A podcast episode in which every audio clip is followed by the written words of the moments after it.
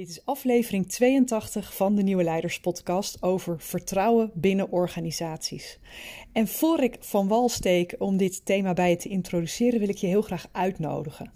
Want op 3 maart aanstaande uh, geef ik een gratis online videotraining met de titel Nieuwe Leiders, waarin je ontdekt hoe je je impact kunt vergroten en positief verschil kunt maken. Het is live, het is online, het is gratis en je kunt je aanmelden op mijn website deimplementatiedokter.nl en dan uh, slash masterclass nieuwe streepje leiders. Um, je kunt het natuurlijk ook terugvinden in de show notes. En uh, nou, hartstikke leuk als je daarbij wilt aansluiten.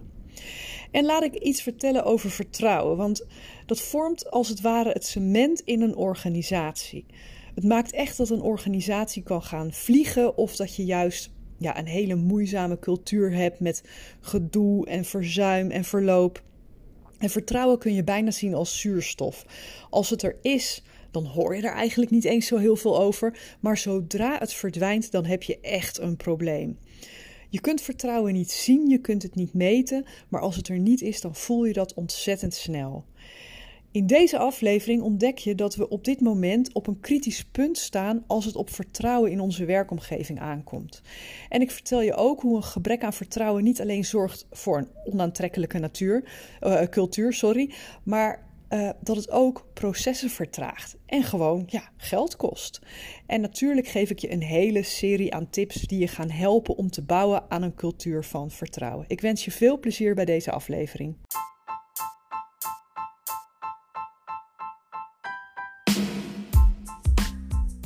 Nieuwe tijden vragen om nieuw leiderschap. Mijn naam is Petra Kuipers en vanaf deze plek neem ik je mee op onderzoek naar hoe we nieuwe vormen van leiderschap kunnen ontwikkelen in organisaties, in teams en, niet in de laatste plaats, bij onszelf. Samen herschrijven we de definitie van leiderschap. De Nieuwe Leiders Podcast is een podcast vol inspiratie en informatie voor formele en informele leiders. Let's go! Ik werd deze week gewezen op een artikel over een toch wel wat zorgwekkende trend uh, in de octrooien die tijdens de pandemieperiode zijn aangevraagd. Er blijken namelijk ontzettend veel bedrijven bezig te zijn met het ontwikkelen ja, van nieuwe technologieën om werknemers tot in detail te monitoren en te analyseren van een bureaustoel als een stille verklikker of je wel netjes aan je bureau zit, tot gezichtsherkenningssoftware dat aan je gezichtsuitdrukking kan aflezen of je wel productief bent. Ik vond het behoorlijk chockerend en daarom wil ik in deze aflevering stilstaan bij de waarde van vertrouwen in organisaties.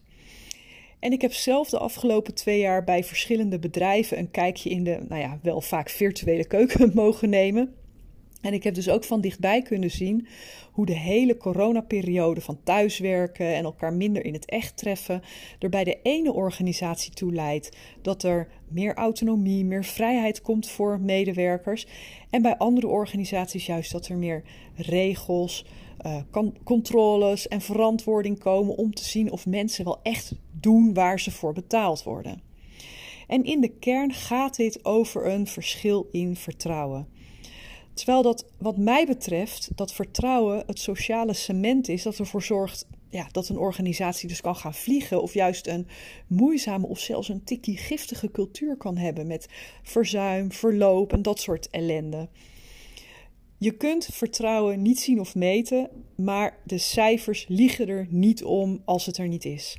En een onderzoek dat uh, laatst werd aangehaald in een artikel van de Harvard Business Review met de titel The Neuroscience of Trust geeft aan dat vertrouwen zorgt voor, hou je vast, 74% minder stress, 106% meer energie op het werk, 50% meer productiviteit, 13% minder ziektedagen, 76% meer betrokkenheid en 40% minder burn-outs. Nou, ga er maar aan staan. Dat is nogal de moeite waard, toch? En uh, tien jaar geleden ben ik bij een lezing geweest van uh, Stephen Covey, inderdaad de zoon van, um, die toen net een boek had geschreven met de titel The Speed of Trust. En daarin werden een paar hele mooie voorbeelden gegeven die laten zien dat lange termijn leiderschap onmogelijk is zonder te werken aan je vertrouwen. En dat geldt zowel voor het geloof in de medewerker, dus in het individu, als in de organisatie. En een uh, best wel treffende quote van Mahatma Gandhi over vertrouwen is: Zodra er achterdocht ontstaat over iemands motieven, dan raakt alles wat hij doet besmet. En Covey stelt in zijn boek uh, dat we ons in een vertrouwenscrisis bevinden. En dat vond hij tien jaar geleden al. En ik durf de bewering aan dat dat de laatste twee jaar zeker niet minder is geworden op collectief niveau. En dat zie je dus alleen al aan die octrooiaanvragen, um, waar nu die zorgwekkende tendens in te zien is. Gelukkig zijn er ook genoeg leiders die juist ja, zich heel erg bewust zijn dat vertrouwen het bindmiddel is um, waarmee een cultuur valt of staat. En Covey hanteert in zijn boek een simpele, maar hele treffende formule, vind ik.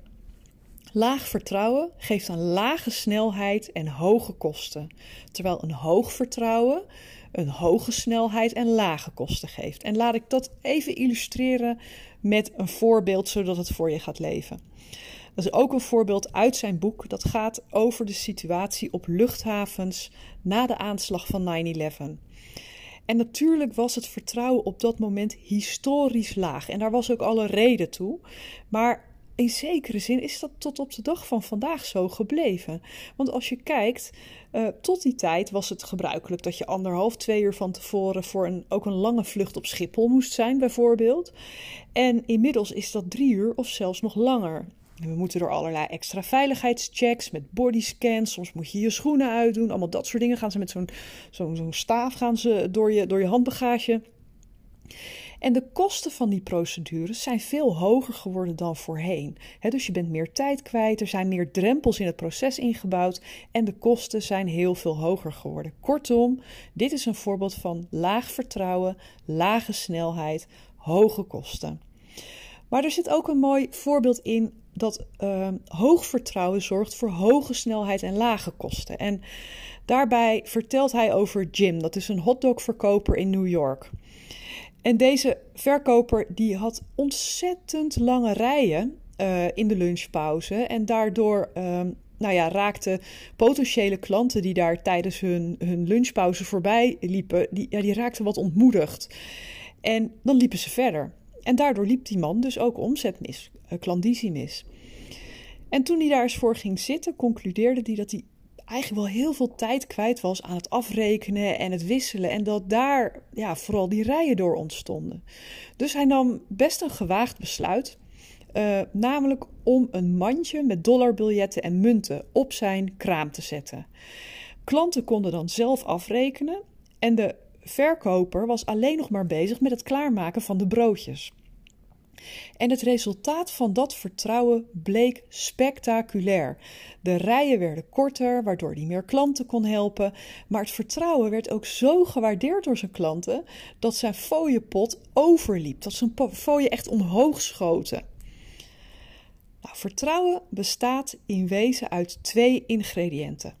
Het ene ingrediënt is karakter en het andere is competentie.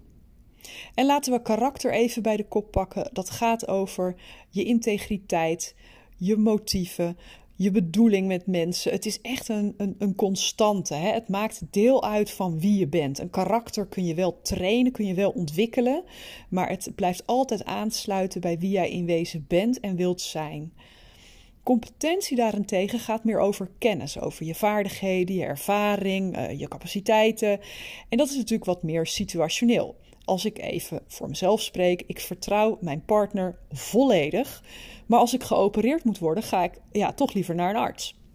Dus uh, beide ingrediënten, karakter en competentie, zijn essentieel als het gaat over vertrouwen. En daar had ik laatst uh, wel een mooi voorbeeld van. Uh, er was vorige week een storm. Er is trouwens nu ook weer een storm, dus misschien hoor je wat op de achtergrond. Maar vorig weekend was er een storm. En in de nacht van zondag op maandag is er van ons huis zo'n dakkoepel afgewaaid. En er was dus heel snel een nieuwe nodig, want ja, we hadden dus uh, voor een deel een gat in het dak. En daarom stonden we al vroeg in de ochtend op maandag bij een fabrikant die ze op voorraad had. Het was een stukje rijden, ehm, eh, maar goed, dat hadden we ervoor over, want ja, het, uh, het was wat, uh, wat kaal zonder dakkoepel. En het was uh, toen we daar aankwamen best wel druk. Er waren veel meer mensen die stormschade hadden, maar dat is ook altijd het moment maandagochtend dat, dat aannemers en klusbedrijven hun bestellingen daar komen ophalen. Dus er stond een flinke rij en we kregen de uitnodiging om even rond te lopen en even een kopje koffie uit de automaat te halen. Dus dat deden we. En het viel al snel op dat er overal in, in, in die ruimte memo's en waarschuwingen hingen waar ongelooflijk weinig vertrouwen in het personeel uitsprak. Um, er stond bij de koffieautomaat iets als alleen koffie uit de automaat halen tijdens de pauze. Als er buiten de pauzes koffie gehaald wordt, wordt de koffie voortaan weer betaald. Met andere woorden, de koffie blijft gratis zolang je het alleen maar in de pauze uh, eruit haalt en drinkt. Er hing een prikklok en daar uh, zaten hele uitgebreide instructies bij over hoe je daarmee om moest gaan. En uh, er ging ook een memo over het rookbeleid, getekend met de directie. En die gaf ook wel even een inkijkje in, uh, in de cultuur. Uh, over de overtredingen ging het vooral. En bij de eerste overtreding zou een schriftelijke waarschuwing komen. Bij de tweede en derde een boete van 25 euro. Bij de vierde overtreding een boete van 50 euro. En de vijfde zou leiden tot ontslag op staande voet was getekend de directie. En daar voel je al een beetje uit van ja, op het moment dat je daar op die manier met elkaar omgaat, hoe zal het dan de andere kant op werken? Hoe zal het personeel naar de directie kijken? Je kan hem al een beetje voelen als je dit zo hoort, hoe de cultuur daar moet zijn. En hoe creëer je nu een cultuur van vertrouwen als die er nog niet is? Nou ja, dat klinkt wat cliché, maar ook hier geldt: verbeter de wereld, begin bij jezelf. En ik geef je heel graag een paar suggesties om mee aan de slag te gaan, die uit verschillende onderzoeken blijken. Ik uh, doe ze min of meer in een willekeurige volgorde. Uh, uh, en ja, ga er vooral eens mee experimenteren om te kijken wat het doet. Hè. Daar moet je altijd je eigen ervaring in opdoen en niet per se mijn advies uh, volgen. Het zijn vooral suggesties. Maar de eerste vind ik wel belangrijk om mee te beginnen. Dat is als je vertrouwen wilt krijgen, geef dan eerst het vertrouwen. Het voorbeeld van daarnet straalt geen vertrouwen uit en ook het personeel zal zich niet uitgenodigd voelen om vertrouwen in hun directie te hebben. Want voel je hoe je elkaar op deze manier heel eenvoudig ja, gegijzeld houdt in een soort wederzijds wantrouwen. Als je niet durft los te laten, als je anderen nooit het voordeel van de twijfel durft te geven, dan zullen zij zich ook niet snel voor jou openstellen. Dus dingen als micromanagen, mensen continu met regels en geboden bestoken of heel dicht op hun huid zitten. Dat zijn allemaal verschijningsvormen die we niet zo zullen noemen, maar het zijn verschijningsvormen van wantrouwen, een gebrek aan vertrouwen. En natuurlijk kan het zo zijn dat je bepaalde dingen niet helemaal kunt loslaten of niet meteen helemaal kunt loslaten. Maar dan is het altijd nog slimmer om daar regelmatig een momentje voor te organiseren en dat te communiceren dan dat je iemand continu in de nek hijgt. Want daar gaat een enorm gebrek aan vertrouwen van uit. Een tweede die ik ook nog wel eens mis zie gaan is als je informatie hebt die ook voor anderen uh, om je heen relevant is, deel die dan ook. Kennis voor jezelf houden is in feite een daad van wantrouwen. Je vertrouwt letterlijk de ander de informatie niet toe.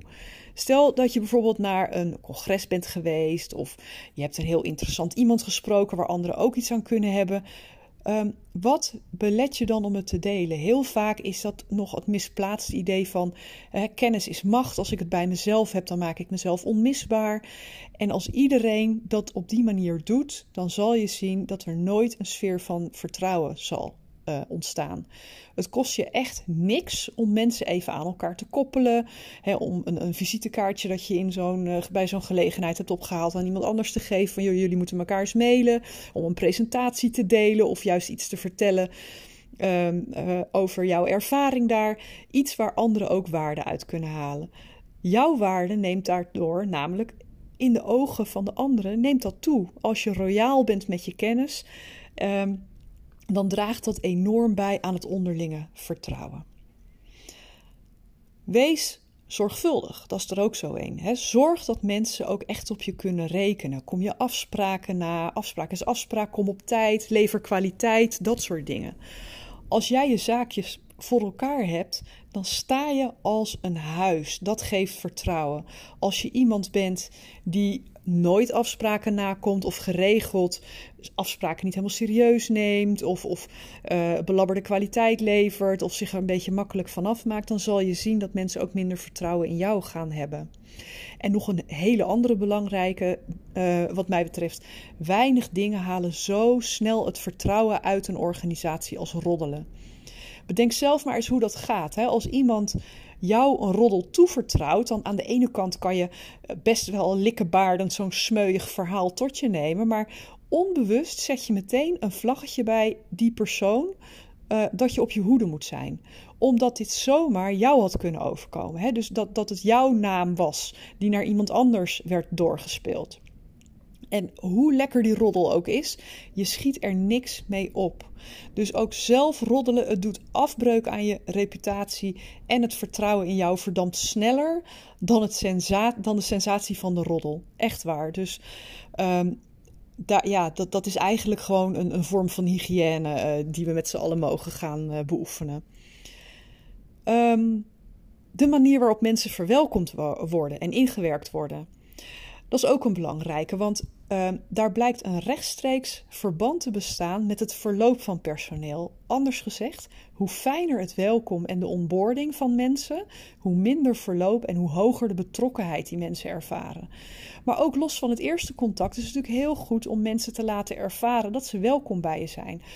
um, je kantoor open laten, uh, even samen koffie drinken, even lunchen, ook even bij mensen in de lucht komen als ze een belangrijk iets hebben gehad, hoe het is gegaan. Daarmee blijf je benadrukken dat mensen er voor jou toe doen. Dat je blij bent dat ze bij je in de buurt zijn en dat je er voor hun bent. En in het verlengde daarvan helpt het ook om zelf te zorgen dat je echt een stabiele factor bent. Een rots in de branding. Uh, je bent beschikbaar voor vragen, om even te sparren, om even mee te denken. En als je maar een paar van dit soort bakens in de organisatie hebt, dan doet dat echt iets met een cultuur. Dat heeft een enorme waarde als het gaat om vertrouwen. Um, eentje die zo voor de hand ligt en toch vaak ook als zo moeilijk wordt ervaren is: wees eerlijk. Vertel de waarheid en doe dat niet in wollige taal, maar juist heel helder door de dingen echt bij de naam te noemen. En daarmee zeg ik voor alle duidelijkheid niet dat je alles ongefilterd met iedereen deelt. je wil mensen niet onnodig verzwaren met informatie waar ze helemaal niks mee kunnen, maar alleen omdat jij het kwijt wilt, uh, stort je het over ze uit. Maar ik bedoel wel dat je mensen vertelt waar je staat. Dat je integer bent. Dat je geen feiten uh, fabriceert, zeg maar. What you see is what you get. Je hebt geen verborgen agenda's. Daardoor sta je stevig en uh, straal je ook echt vertrouwen uit. Ook al zal je boodschap af en toe mensen niet welgevallig zijn, dan nog uh, zorgt het ervoor dat je stevig en veilig bent. Stevig en betrouwbaar bent. En tot slot, en niet de minst belangrijke, maak het goed als je fout zit. Wees nooit te trots om sorry te zeggen als je de fout in bent gegaan. Erken en herstel de schade die je mogelijk hebt aangericht. Dus stop niks in de doofpot. Fouten maken is menselijk. En als jij fouten maakt, dat erkennen, dan draagt dat enorm bij aan, uh, aan het vertrouwen. Hè? Het is alsof je een soort van, van, van eh, te goed op een, op een uh, vertrouwensrekening stort bijna. Hè? Waar je ook weer dingen uit op kan, kan opnemen. Fouten maken is menselijk. Een keer uit je slof schieten is ook menselijk. Binnen grenzen zeg ik er wel bij. Maar als je dan vervolgens ook dat doet wat juist is, kom je ook weg met die uitgeleiders zonder dat, die, uh, zonder dat het een cultuur van vertrouwen blijvend beschadigt. Kortom, als jij op heel veel aspecten dat vertrouwen echt in de praktijk zet, dan stort je daarmee geld op die vertrouwensbankrekening. En zo'n uitgeleider, dat betekent dat je ook af en toe wat opneemt van die bankrekening zonder dat je in het rood komt te staan. En dat is eigenlijk het hele principe erachter. En denk nu niet. Uh, uh, ik ben daar in mijn eentje, kan ik daar geen verandering in maken. Het maakt niks uit als ik het doe. Uh, het is zo klein, het is zo triviaal. En zeker als je in een grote organisatie werkt waar het vertrouwen ver te zoeken is, onderschat dan niet de transformerende kracht die je als individu kan hebben. Ieder van ons kan bijdragen aan het vergroten van het vertrouwen. En dat begint echt bij jezelf en bij het geven van vertrouwen. De grootste veranderingen zijn namelijk bijna altijd van onderaf begonnen. Bij een eenling, iemand met een visie, die uh, die visie ook consequent wist uit te dragen. Met houding, met gedrag, met taal. Weet je, um, be the change you want to see in the world is niet zomaar een holle frase. Hoe jij je gedraagt, dat doet ertoe. En stel dat je met jouw gedrag maar een paar mensen inspireert of besmet, dan ben je al een beweging begonnen. En dat is precies hoe een cultuur kan veranderen. Dankjewel voor het luisteren naar de Nieuwe Leiders Podcast. Was deze aflevering waardevol voor je? Door hem te delen of een recensie achter te laten, help je nog veel meer mensen om de Nieuwe Leiders Podcast te vinden. En vergeet niet de podcast te volgen zodat je niets meer mist. Ik tref je graag bij de volgende aflevering.